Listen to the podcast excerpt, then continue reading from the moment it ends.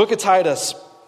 We've titled this series Planted Together because Titus is written by the Apostle Paul to Titus, planting a church in Crete with a desire of seeing healthy churches multiplied throughout uh, the known world. And that is exactly what we are. We are a church plant in an area of the world that needs uh, churches. And and we think about church planting, one of the, the desires of our heart is we we want to be we want to be healthy. We're part of a church planting network and wanting to see churches throughout this valley planted. And uh, when we think about churches and what God desires, uh, we, we want to be a healthy church. And we're moving in that direction. What God has done at A B C has been a it's been a beautiful thing to see how God has grown a congregation from, from just a living room, moving throughout this area to the facility we have now. I think one of the biggest obstacles you have in our area when you plant a church is getting a facility to meet. And here we are in a in a permanent location. Just a wonderful thing God is is doing here. It's it's a beautiful thing to see how God's working. And you know, I think beginning a healthy church is a great adventure, and and maintaining that is also a wonderful thing. And, and being able to put a target out there of how to how to walk and build healthy churches is important. And I think the book of Titus is written to Titus as he went to the area of Crete in order to see a healthy church established. And so that's what we're learning together in, in this series. And I think it's important for us to know a church is not a church without a mission to fulfill. We're just a gathering otherwise, but but before the church is any sort of institutional way of thinking, the church is a movement. God created the church to be a movement. It's it, it's an organism because it, it has life. God calls us to, to, to, to be life in this world, to be light in this world, to make a difference. And so God created the church to be a movement built on Him. And, and we, we shared last week a little bit about what God's desire is for the church. We don't dictate what the purpose of the church is. God created the church. And the reason He created the church Church is the two greats, the Great Commission and the Great Commandment. Uh, the Great Commission's in Matthew chapter twenty-eight, verse nineteen and twenty. Go into the world and make disciples. God's about multiplication. It's not what we produce needs to reproduce. God wants to impact your life to then transform the lives of others. We say the purpose of our church, very simplistically, for you to experience a transformation in Jesus that transforms your relationships for Jesus. God created you to know Him and enjoy Him for all of eternity. You exist in relation to God. God made you in His image. God wants you to enjoy Enjoy that relationship for which you were created in Him. And it's interesting in our society today, we, we tell people what to do. We, we really quit telling people why to do it because, because we don't like to talk about God anymore. We consider that a taboo thing. But the most important truth that you consider is why you were made. What, why did God create you? And so the church is created to put that in the forefront of our minds, to understand that God created you with worth, value, and meaning. And that's discovered in Him and relationship to Him. And to be that light in this world so other people can discover and walk in relationship with Him too. The Great Commission and the Great Commandment. The Great Commission, make disciples. The Great Commandment, love God, love others. It's relational. When Jesus is asked the two most important commands that we could obey, he, he's in a religious society, and this religious group of people are just waiting for the commandments to write down. And Jesus' statement's all about relationship. Love God, love others. Which makes the church, the basis for which we exist is about a movement experienced relationally as Jesus works in our lives. And so God commissions the church to be that light into the world, to proclaim the glory of His name, that we could benefit from that. And you know, when you study our area of the world, how important it is for you to belong to a church. Look, if you don't count A B C as your home church and, and you don't think that this will become your church, I just want to encourage you to be a part of a church. You, you can't make a difference everywhere, but you can make a difference somewhere. And to find a community to belong to and let God use that to multiply. Our, our desire isn't about our kingdom. Our desire is about His kingdom. Our hope since we started A B C isn't just to build uh, this ginormous church to exist in this valley, but, but to see this church spread throughout the valley and let God use us to multiply His work in this area. If you plant a church in Utah County, if you plant a church every week of two hundred people, you can't even keep up with the population growth, let alone reach the six hundred thousand people that exist in this valley. And so the need for, for church multiplications, for understanding it's, it's bigger than just us, it is crucial to the work. And, and I think it's important to also understand that we all play a part of that. For God to see a healthy church. Not, not this facility, not just this people group, but church in general. God's, God's universal church to, to be about multiplication, to see what God can do in us and through us. And, and when Paul starts this letter to Titus, you know, we shared a little bit last week, the first five verses. I'm going to pick up in, in verse five this week uh, of what healthy church uh, looks like. Uh, this week, he, he starts in the area of, of leadership. He says in verse five, just provide for us the foundation here. He, he says in verse five, for this reason, I left you, Titus, in Crete, talking now about healthy church, that you would set in order what remains and appoint elders in every city as I directed you. Look, I, I told you last week, Crete, Crete was a rough area. I think he sent Titus there. Titus was a Greek. Titus knew rough areas. And so Paul sends Titus. He sends him to Crete, Crete to set things in order. It literally means things are set out of place, out of joint. And so someone's got to put that joint back in place. And so he tells him these two things, set it in order and appoint leaders. As if to say, in order to set these things in order, you need some godly leadership.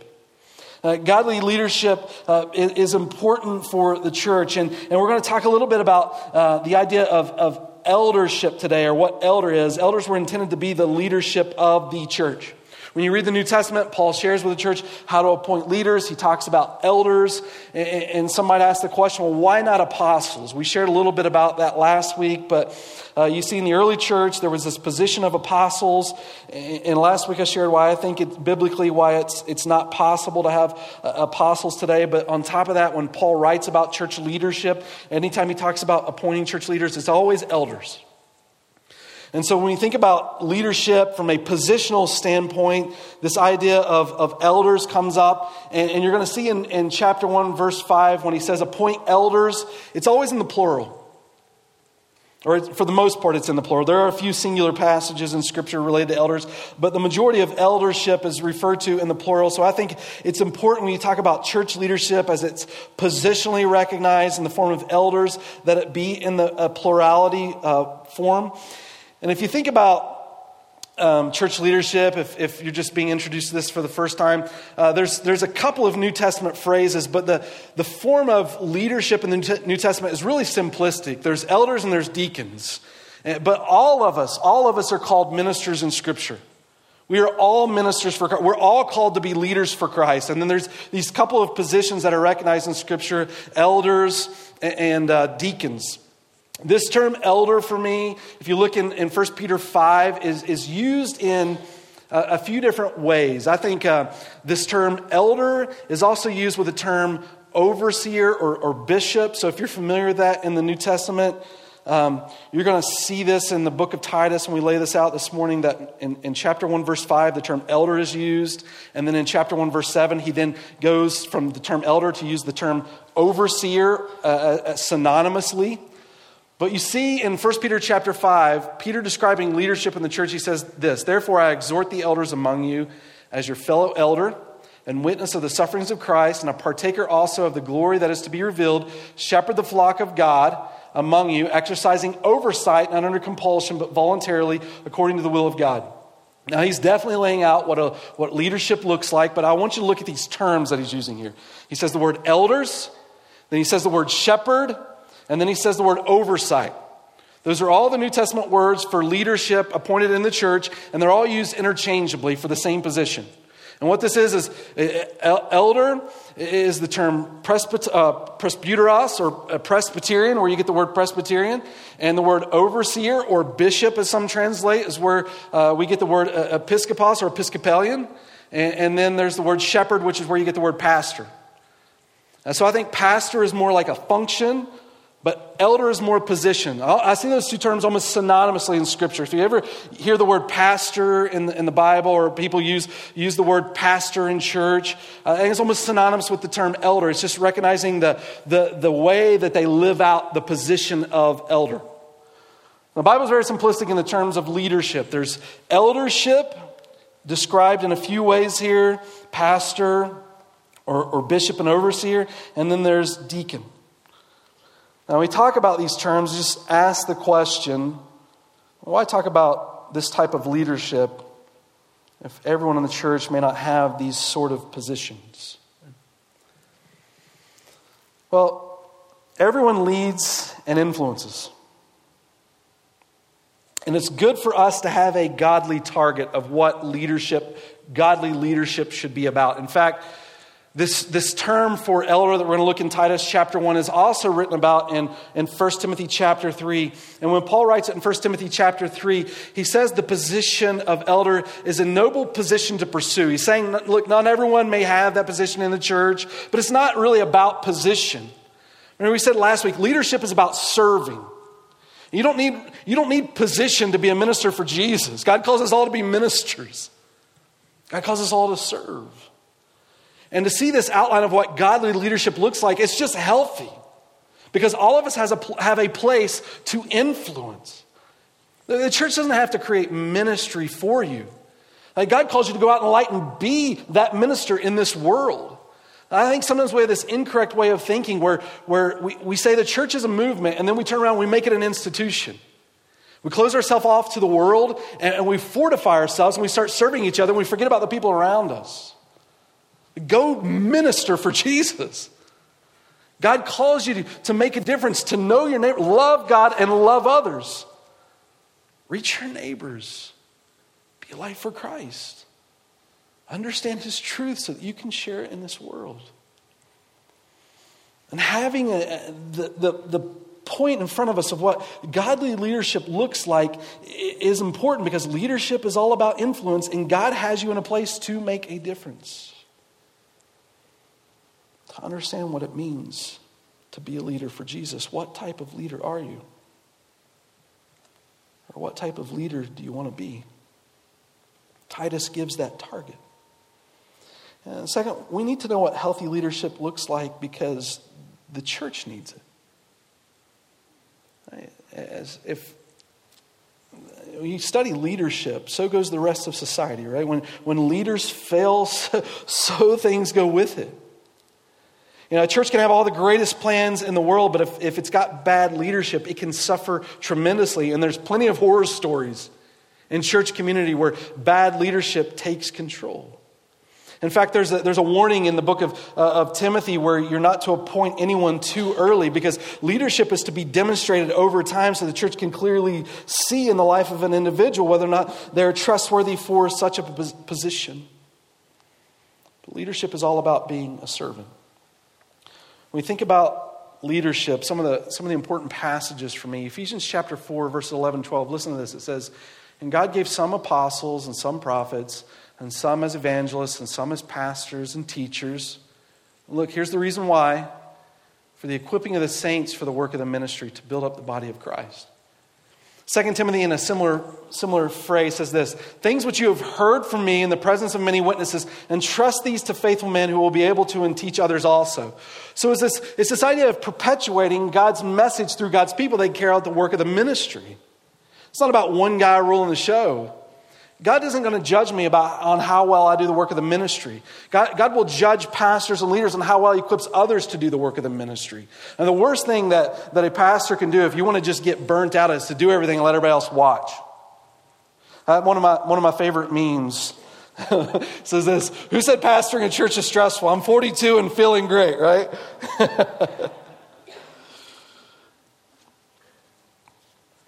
God doesn't create pastors or leaders to do the work of the ministry. It's to equip us to do the work of the ministry because we're all ministers for Christ. This is why I think the church's structure in the New Testament is so simplistic. They really, they have elders. And then you see early on in the book of Acts, they're like, man, we need some to create some uh, more people to do ministry. What, how are we going to do this? And then you just invent deacons. And it's not to say that's not an important role within the church, but that's that's the only two roles the New Testament church has. Because it understood that everyone was a part of the movement for which God wanted to create in the church. We are all ministers for Christ. Man wants to make it a hierarchy. To see the institutionalization of what it is and create this superstructure. But God creates us to, to, to multiply. I've heard these illustrations of the church that some people say, you know, uh, compare the church. Some people see it as a cruise ship where we all just get in and we're just about ourselves. And some see it as a, a battleship where we're all just sent out. But I, I like the way J D Greer describes it. He says, really, I think it's more like an aircraft carrier where you have the base, but you're really launching these planes out in the world to make a, a difference for Jesus. That's what the power of the gospel does when the Spirit of God indwells his people and transforms our lives. to take his word and to see God multiply. God doesn't call just a few to do the ministry, but all of us to be involved. It's, it would be comparative to like this. If what, what if you'd think today if you turn on the T V and you watch the Patriots win tonight at six twenty when they take on the Packers, right? Like, like what if what if Tom Brady got out there and he called a play and then all the linemen are like, "That's awesome, Tom," and they ran and sat on the bench and they just applauded him while he just ran the play. That's not going to work, right? Or, or you know, I've heard the illustration of, of the church. Christians are a lot like manure, which is not the most encouraging thing, but get us all together when we really stink, but spread us around, man, and we can fertilize the world. No? Uh, I've heard it compared to this, this valley. Like, you look at Utah Lake and then the Jordan River into the Salt Lake, and Utah Lake has life. It's weird life. Some things have like three eyes in there, I'm sure, but... But the Great Salt Lake doesn't really have life other than the disgusting little sea monkeys that you probably had as a child. Um, but but why no life in the Salt Lake? And someone pointed something out to me once. Is um, it's because it's got no channel to release its water. You know, Utah Lake, it's got water that flows in, water that flows out. There, there's life there. But you go to the Salt Lake and you die. And so it is with the Christian life. God doesn't work in you to leave that in you, but to show the beauty of what he's done, to transform your life, to see yourself as a minister of the goodness of which Jesus has ministered to you. We are successful as a church when we are people that are loving, reaching, and multiplying. Our success isn't seen by what we do when we gather, but in how we live when we leave. Our, our, our gathering, gathering isn't just about receiving information, but about transformation. Christianity gets way off basis when we think that your spirituality is determined by how well you are at Bible trivia. That's why when you look at leadership, like in the passage of Titus chapter one, when Paul talks about leaders, he, he talks a little bit about understanding truth, but that's not the emphasis. It's on the character and conduct of the individual which they appoint. Yes, certainly they need to understand the basis of the faith, but their life needs to emulate the truth that they think is so important. It's not just about information, but the way it transforms the life. And so for us as a church and the success of who we are as God's people, it's seen lived out in community. That's why we create community groups. We understood, look, as a church, Utah is the poorest church in the United States. The state of Utah is the poorest church in the United States. And in order to, you look at the rest of the United States, like you can pay ministers to minister to people. And, and yeah, you could do that here in Utah, but, but we have it on a much more slim budget than most other places. So what do you need to do? Well, the, the body needs to be cared for. And so you need to really teach the body how to care for each other. And so we create community groups for what? To learn to minister to each other, to, to disciple one another in community and care for one another, and, and to reach the communities in which our community groups are part of. Really, our community groups here are micro churches. The way we demonstrate Jesus to one another. Um, and we talk about healthy leadership. I'm going to show you this real quick, and then I'll move on to the text and, and, and verses five to nine. But but if you just skipped a little bit past that, I want you to hear what Paul's saying here. He's saying, look, there's healthy leadership. You need that because there's also unhealthy leadership, and you need to recognize that. And so he starts to describe it this way. Verse ten, "For there are many rebellious men, empty talkers, deceivers, especially those of the circumcision, who must be silenced because they are upsetting whole families, teaching things they should not teach for the sake of sordid gain. One of themselves, a prophet of their own, said, Cretans are always liars, evil beasts, lazy gluttons." Uh, verse eleven, look at this for a moment. He says that they, they've got to be silenced, these type of leaders, because they're upsetting whole families, teaching things they should not teach, and, and doing it for the wrong reasons. They're teaching, they're teaching wrong things, and they have wrong motives. Sometimes this is easy to recognize, and sometimes it's not. You, you don't always know. Like, you can have someone on the outside look completely good by our qualifications of good, but not entirely know their motives. Like, you can be a good person and be the most godless person in the world because your motive for being good has nothing to do with God, right? And so that that's not right. Doing the right things for the wrong reason still isn't right. And so you talk about false teachers, it can be a little deceiving, but he's recognizing here there's a couple ways in their lives, the truth they proclaim and the way that they live.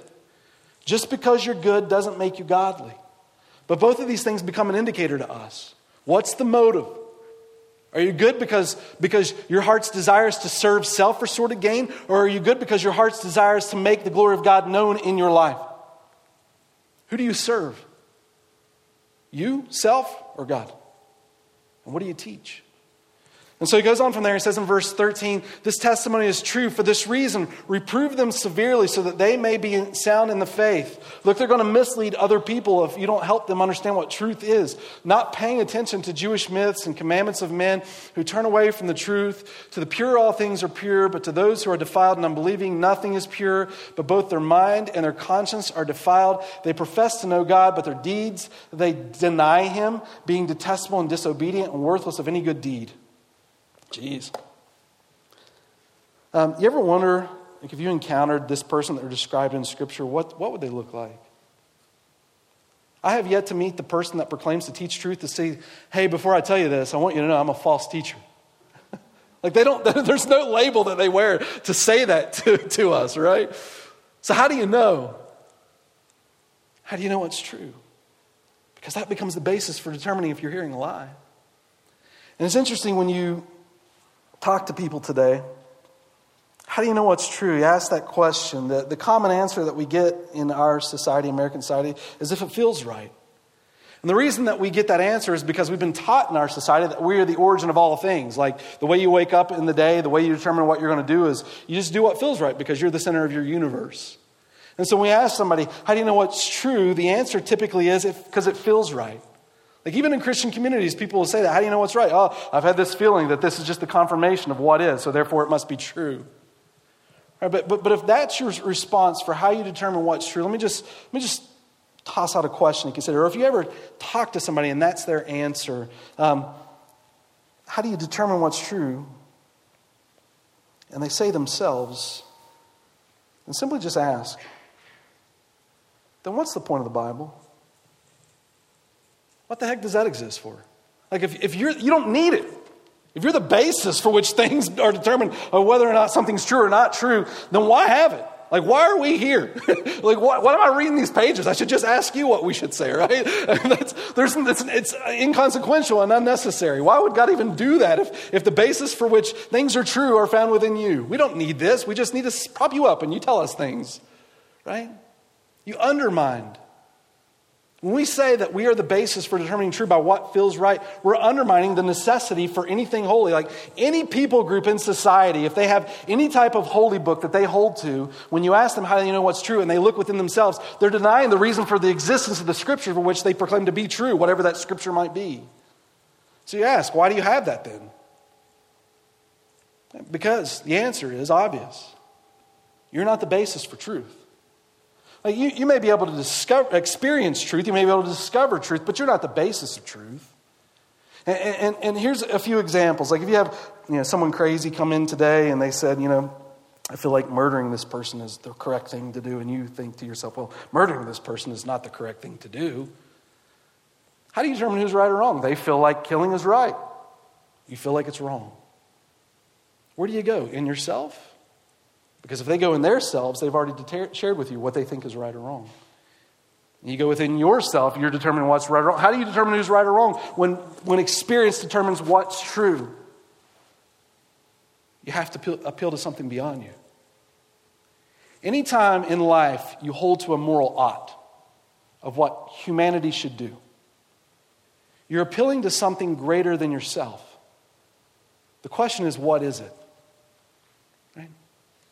In Christianity, if we follow the claims of Scripture, the Bible says that, that it is our basis for, for truth. Listen, listen to these contrasting words. In Jeremiah seventeen nine, when it says to ourselves, it says, the heart is deceitful above all things, desperately wicked.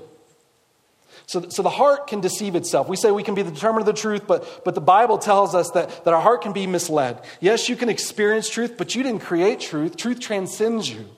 Truth is truth whether you believe it or not. And so the heart can be deceived. But then Jesus says in John seventeen seventeen, sanctify them through truth, thy word is truth. Or in Second Timothy three sixteen, the, all Scripture is given by inspiration of God for doctrine, for proof, for correction, for instruction in righteousness, that the man of God may be equipped for every good work which God calls us to do. So the basis for us isn't self. Yes, you can experience. Yes, you can enjoy. But truth transcends, and here's why it's important. Because your heart doesn't always agree with God. And the question becomes, what will you surrender to? Another example, a guy comes in and says, look, I think it's okay for me to sleep with my girlfriend. And you say, well, I don't think it's okay for you to sleep with your girlfriend. He feels like it should. You feel like it shouldn't. What do you, what do you go to? Feeling or truth, right? When we experience false teaching, the Bible tells us, Proverbs three five, trust in the Lord with all your heart. Do not lean on your own understanding. All your ways acknowledge him, and he will direct your paths. It's about where your heart surrenders. Godly leadership is about where your heart surrenders. Um, this is why Paul praised those in Acts. He's, listen to this, the Bereans. It says this, now these were more noble-minded than those in Thessalonica because they received the word with eagerness, examining the scriptures daily to see whether these things were so. So someone was teaching them something, and they understood that even though even though what was being taught may have tickled their ears, may have resonated with what they wanted to hear, w- what they agree with may not always be what God says.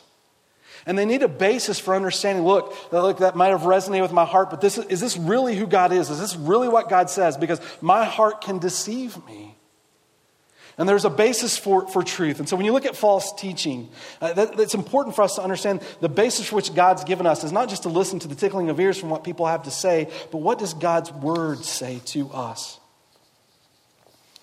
God's pointing out the significance of leadership. An unhealthy church is built on poor leadership, but God's desire for the church to be healthy is to appoint godly leadership. And so it's on that basis then that First Tim, uh, Titus, excuse me, Titus chapter one verse five starts to share with us, clarify for us what that looks like. Godly leadership deals with character and truth. And when you look at this list in Titus chapter one, I want us to know it, it's not a conclusive list. Uh, first Ti- uh, Timothy chapter three, talking about appointing elders as well. They have a list there. When you compare those two lists, they're not even the same. Not the same list because it's not a conclusive list. What Paul wants us to understand in, in writing this list is this is a way to indicate in the heart of an individual if their, if their life is really given to Christ. I mean, there's lots of things you can include in this list that aren't on here. Does this person pray? I mean, praying's a pretty godly thing. That's not even on here. Does this person fast? And fast can be a godly thing done for the right reasons. Is that that's not on here. So this isn't a conclusive list, but it's a way of helping us recognize what godly leadership uh, looks like. And, and this is something demonstrated over time. That's why uh, First Timothy chapter three, verse six says, it, it, it's not a new uh, convert here, but all of us would, in First Timothy chapter three, verse one, all of us aspiring to this type of character, it would only be a blessing to the church that if we pursued godliness, see ourselves as ministers for Christ and to take that serious. And so he says this, appoint elders in every city as I directed you, namely, if any man is above reproach. Um, this statement above reproach is, is said in verse six and in the, in the beginning of verse seven. It's also how Paul introduces it in First Timothy three. I think this phrase above reproach is sort of the summary way of looking at an elder in, in, in all of it. This guy should be above reproach. And then he begins to explain what that looks like in the context of godly living. And so then he says this, he should be above reproach, the husband of one wife. This literally means a, a one-woman uh, man. So this eliminates all other uh, sexual sin in this world from, from pornography to I don't, whatever you can think of. The, the wife that you have in your home, are you devoted to her and her alone, right?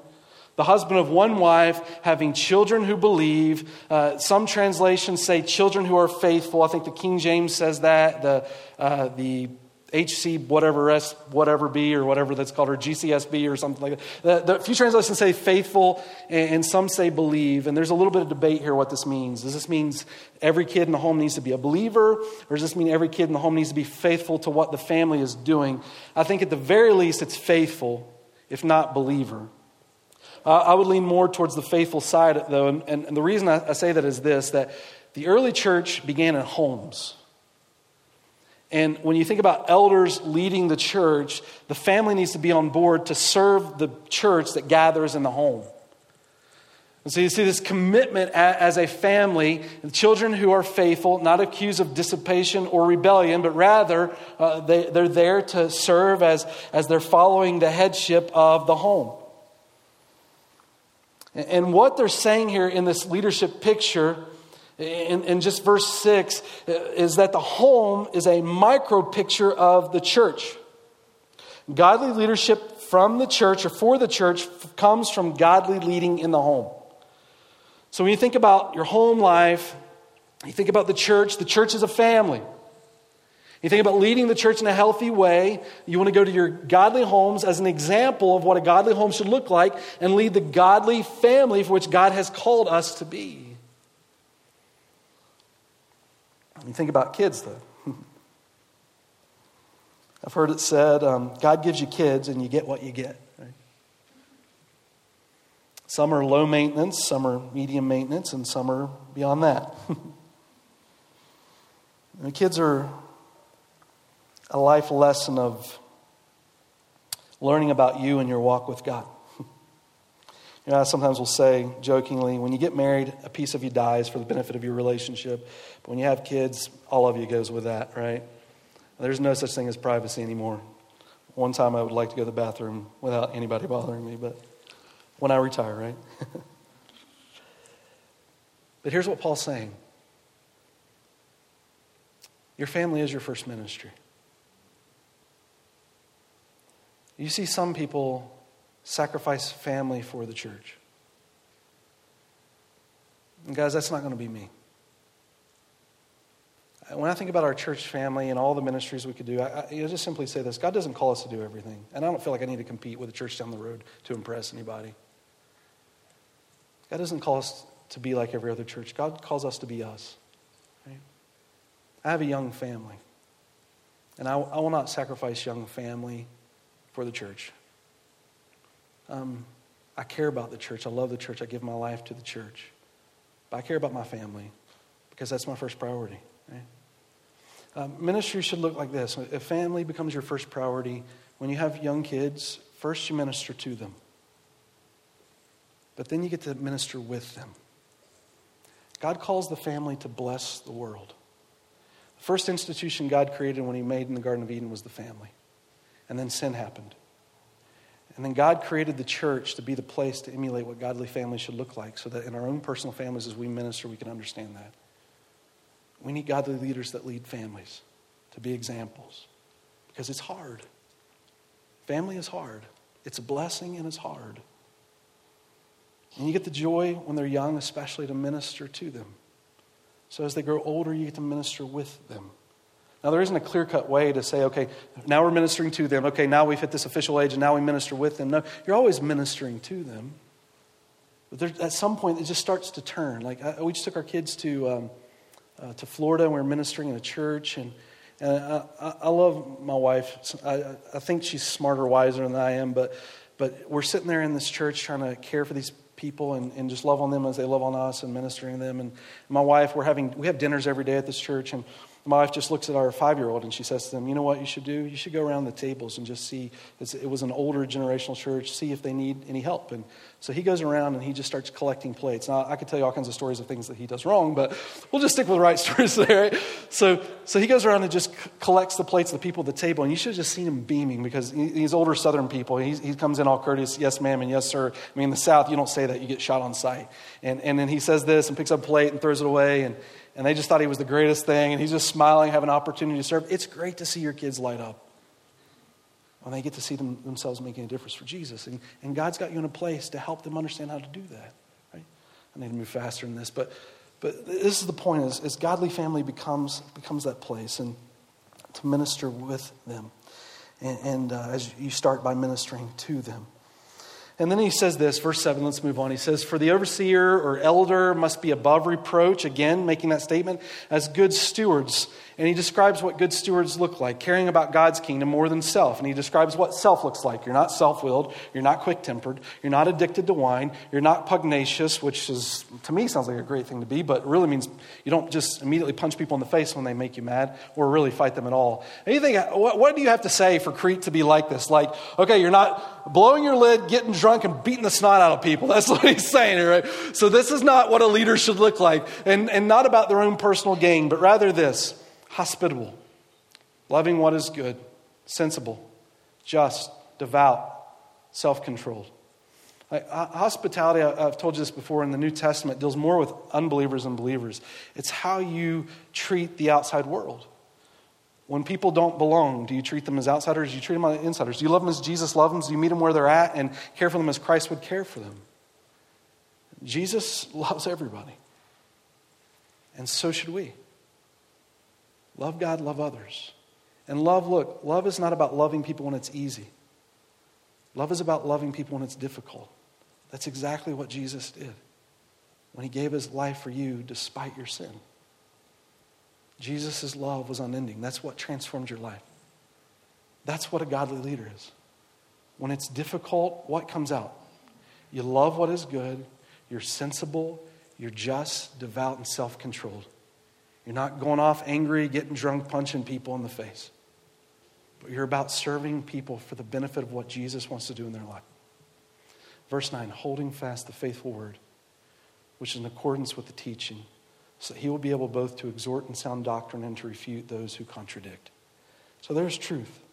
Right? But the truth needs to be demonstrated in character. So let me throw this out now that I have just a little bit of time left. This is a can of worms to open up here in just this moment. But, you know, all this is written to men. Did you notice that? I mean, he's saying this to guys. What, what about women? Ladies, where do you fall in this? Where does God want to work in your life? This this passage is specific to, to guys. And I, I want you to know, women in leadership in the church, I would say, is important. This isn't a, a primary issue of theology, but it's important to find a place for everyone to serve in Jesus. So so if this is written to guys, where where is why is Paul writing this just to guys? Like, is Paul a sexist pig, right? Where do you fit, ladies? And what does it mean to be godly leaders? Can women lead? Uh, and I would say when you read both Old and New Testament, the answer is certainly. Um, women can lead, especially when you see the illustrations in Scripture. There's there's Priscilla, there's Deborah, there's Miriam, there's like seven thousand people named Mary. Um, there's Esther, there's, there, there's Athalia, there's Tabitha, there's Priscilla. Um, one of the most important books in the New Testament is, is um, the book of Romans.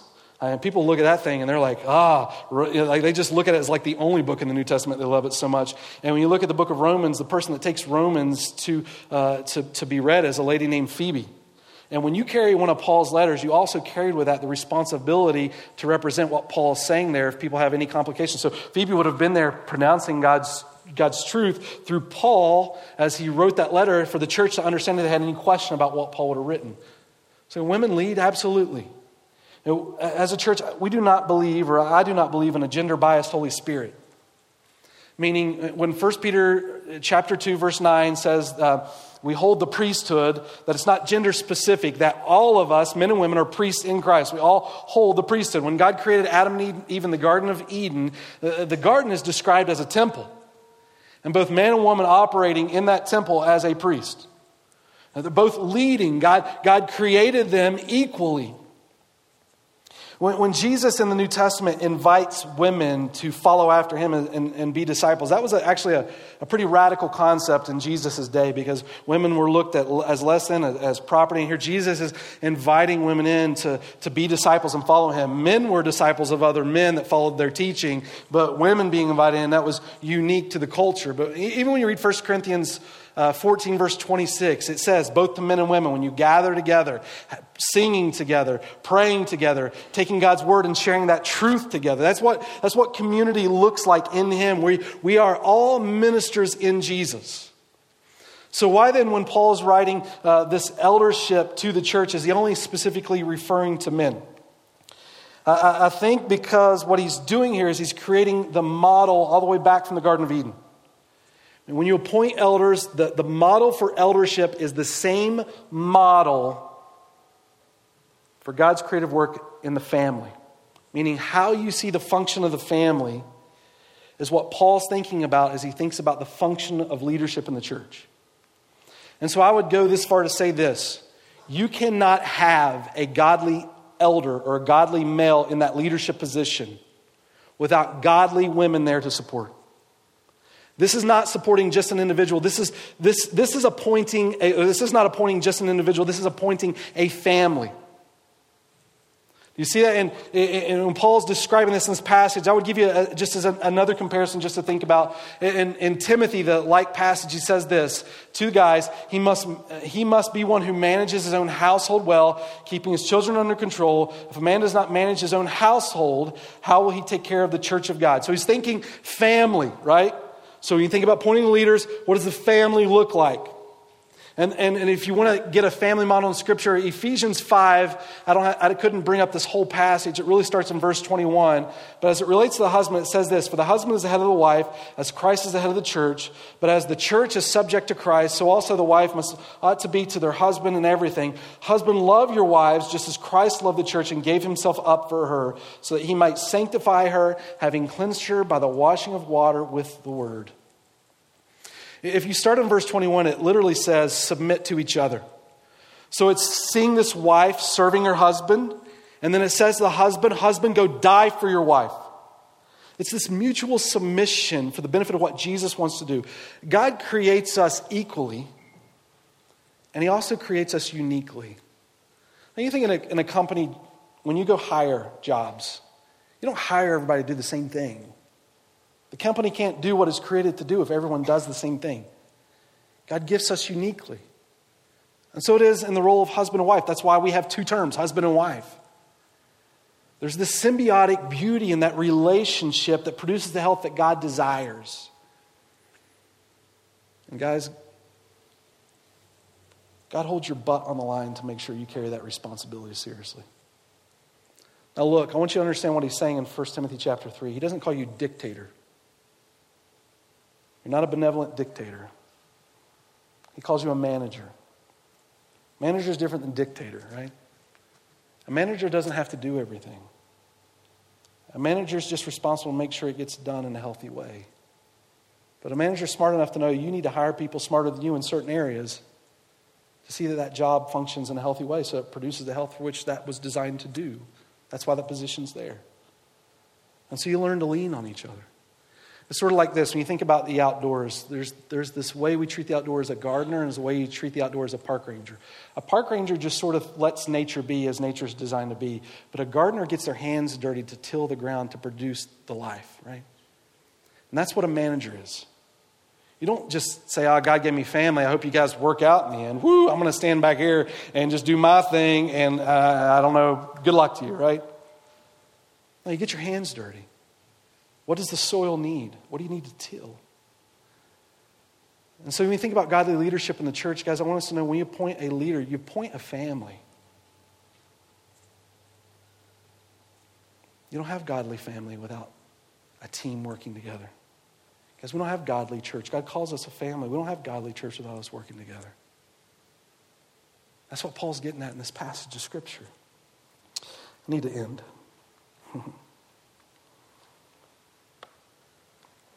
When you read a list like this, which I just quickly went through, see, God's model for church leadership related to family. And sometimes, guys, I, I read a list like this, and I want you to know um, it's sobering. Just understanding what godliness looks like can be sobering. Because I think we recognize in our lives we fall short. I mean, you can think in the, in the Church of Crete where they're like, let's do godly leaders. Let's point godly leaders. Who can we get as a leader? Well, let's get John because he's really good at just beating people up. You know, he's tough, right? And they're like, no, that's not godly leaders. Like, oh, what is it, you know? And then when Paul writes this out, they're like, ah. Looking around the room, you're like, I think we all fail. We all fail at this. That's true. We do. And so I think Paul starts off Titus this way for just a sobering place in our lives, just to be real. If we want the church to move forward, we need godly leaders. We're all called to be ministers for Christ. So where is my heart? My family is my first ministry, my spouse or my kids. And how, how are we producing that health in my family to bless the world? I may not have an A plus today. So what do I do? I recognize this in, in Psalm twenty-three, one of my favorite verses. I shared with my kids this last week. In verse six, he says, he's pointing out to us, though I walk through the valley of the shadow of death, he says this in verse twenty, in verse six, even in our failures, God's goodness and loving kindness will follow me all the days of my life. Look, God is for you. God wants you to thrive. He's not pointing out godly leadership so we can look at how bad we are and say, forget it, I'm done. Or, or man, God, just tell me how, what a what a horrible person. God's pointing out godly leadership so we can see the goal for which he's called us to, because God wants us to thrive as his community. So what do we do? We pause in our hearts and we just confess. Maybe before our family, but we just confess. God, lead me in you. This message has been brought to you by Alpine Bible Church in Lehi, Utah. If you'd like more information, please visit us online at alpine bible dot com.